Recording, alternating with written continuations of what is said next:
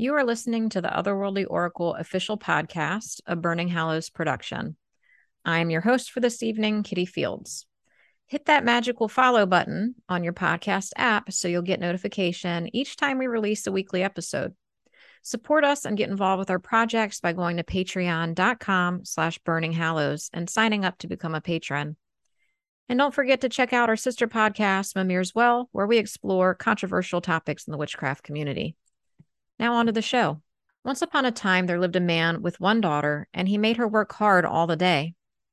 One morning, when she had finished everything he had set her to do, he told her to go out into the woods and get some dry leaves and sticks to kindle a fire. The girl went out and soon collected a large bundle, and then she plucked at a sprig of sweet smelling rosemary for herself. But the harder she pulled, the firmer seemed the plant, and at last, determined not to be beaten, she gave one great tug, and the rosemary remained in her hands. Then she heard a voice close to her saying, Well? And turning, she saw before her a handsome young man who asked why she had come to steal his firewood.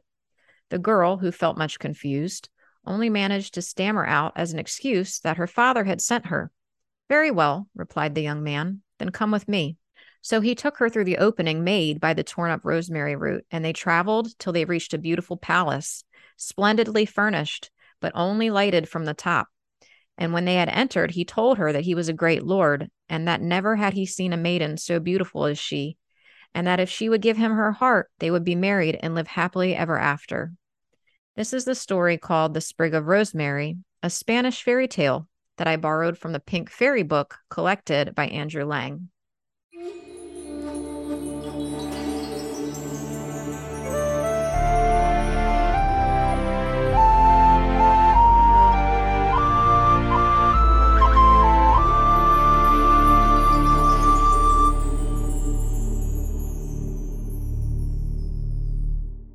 So, in this magical ingredients episode, we're going to be talking all about rosemary, one of my favorite magical ingredients ever.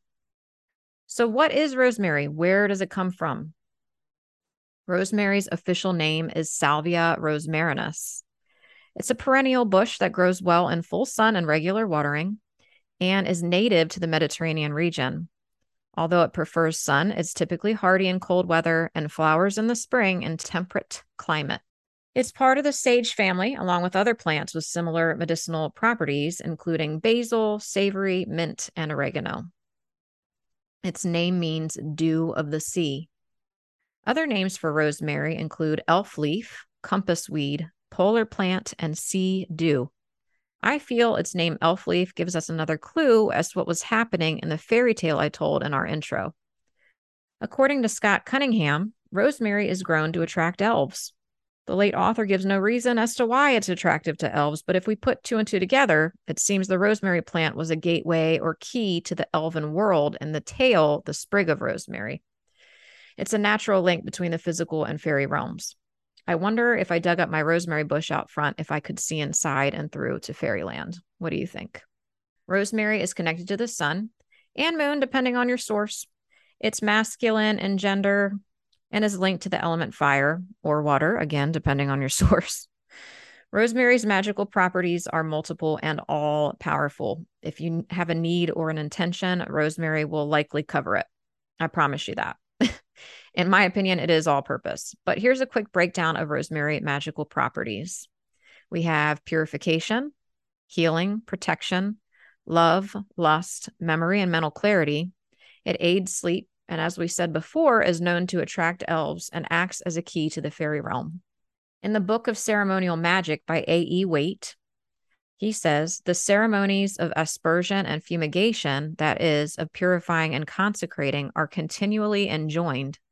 Sprinkling is performed with the aspergillus, which, according to the Grimorium Verum, should be composed of mint, marjoram, and rosemary, bound about with a thread woven by a virgin girl. It should be made on the day and in the hour of Mercury, the moon waxing, which I found interesting. And in the Symbolism of Freemasonry by Albert G. Mackey, written in 1882, he says the rosemary was a symbol of remembrance and hence was used both at marriages and at funerals, the memory of the past being equally appropriate in both rites. Another interesting quote. Now for the magical uses of rosemary, according to us at otherworldlyoracle.com. First, rosemary smoke cleansing. One rosemary spell I always use involves a large bundle of it. I harvest it from my garden, then I bundle it up and I burn it. I burn rosemary instead of buying white sage. It's easily accessible and free if you grow it yourself. It's fairly easy to grow. Rosemary smoke cleansing is just as effective as white sage, in my experience. Plus, it's said to remove negative vibrations associated with poor health and illness. Not to mention, it smells amazing. Second, rosemary baths. As long as you don't have an allergy to rosemary, it's perfect in ritual baths. It purifies the aura, promotes healing of all kinds, and clears the mind of negative energetic debris. I've also used rosemary in conjunction with other holy herbs for uncrossing baths. It's powerful in removing jinxes, bad luck, and the evil eye. Third, put some rosemary in your magical oils. Another way to use rosemary is to infuse it in your candle dressing oils. It lends its purifying, healing energy to basically any candle spell. You can also use these same oils to anoint your tools or your chakras during ritual or meditation. Warm some olive oil on the stove and infuse it with fresh rosemary. Let it cool, then massage it into your scalp to stimulate hair growth as well as mental clarity. Have you ever cooked with rosemary? If not, now's your chance. Rosemary's magical properties carry over into your meals too. I particularly love using rosemary with my poultry dishes and in stews and sauces. It also tastes delicious sprinkled over potatoes and roasted with vegetables in the oven. Rosemary helps the whole family to be in harmony and protects each family member.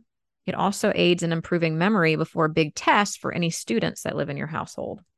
Another lovely way to incorporate rosemary into your magic is to brew it in your tea. It is a strong flavor, so use it sparingly. It's perfect for healing, love, and purification teas. In addition, it does have some medicinal properties as well. It's known to have antioxidant and antimicrobial properties. So, drinking rosemary tea while sick with a cold is beneficial. It also helps to soothe a headache when infused with lavender and drank. Have you ever heard of flower crowns for Beltane or Midsummer? You can harvest and make rosemary crowns anytime too. It stimulates memory, clears the mind, and it smells divine when you're wearing it. In addition, the ancient Romans and Egyptians wore rosemary crowns at their festivals and holy days. So if you're Egyptian or a Roman pagan, adding this tradition to your sabbats is a boon.